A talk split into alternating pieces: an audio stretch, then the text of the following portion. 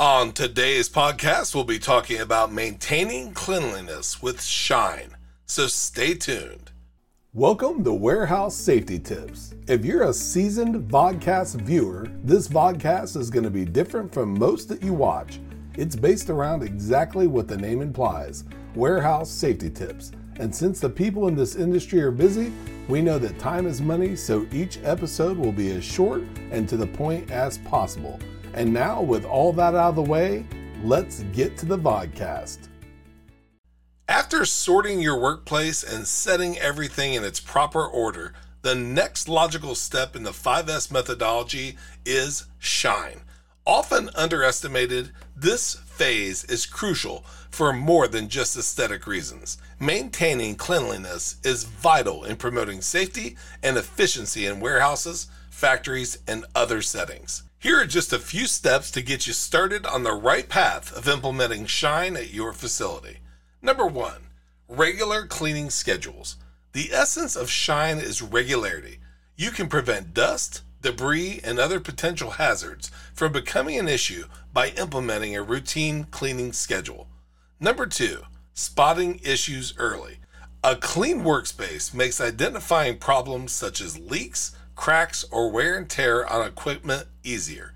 Early detection often means a quicker resolution, reducing the risk of a more significant issues or safety hazards. Number three, enhanced operational efficiency. Clean equipment and workspaces function better. For example, machinery free from dust and grime is less likely to malfunction, reducing downtime and the risk of accidents caused by equipment failure. Number four, improved worker morale.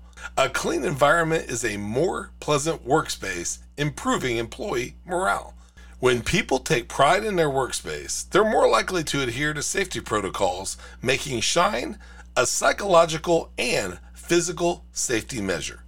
Number five, last but not least, checklists and accountability.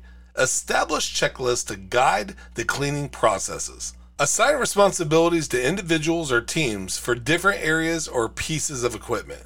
This level of accountability ensures that Shine is not just a concept, but an ongoing practice. Now, these steps aren't the end all be all of everything you need to do to implement Shine, but they'll be a great way of getting you started.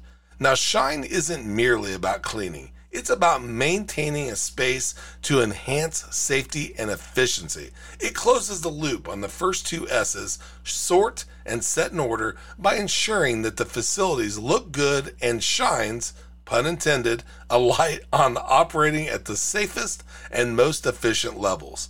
Next week, we'll examine the next S in the 5S methodology, standardize. Thank you for being part of another episode of Warehouse Safety Tips. Until we meet next time, have a great week and stay safe. Before moving on, here's a word from one of our sponsors. If you've ever been to or worked in a warehouse, you know just how important safety is to both management and staff. It's almost impossible to go 10 steps without seeing safety tape, angles, signs, and or safety products. It's these items that show us how to be safe and avoid danger in the workplace. And if you're looking for the best products to make this happen, look no further than Mighty Line. Mighty Line floor signs and floor markings offer the best industrial products out there. We're proud to have Mighty Line as the official floor sign and floor marking company for the Warehouse Safety Tips podcast and site. Go to mightylinetape.com forward slash safety tips to request a sample pack of their incredible safety signs and floor markings. We hope you enjoyed this episode of Warehouse Safety Tips. If you visit warehousesafetytips.com, you'll find the show notes for this episode and access to all of our blog posts, previous podcasts, advertiser information, and much more. Thank you for listening to Warehouse Safety Tips and have a safe day.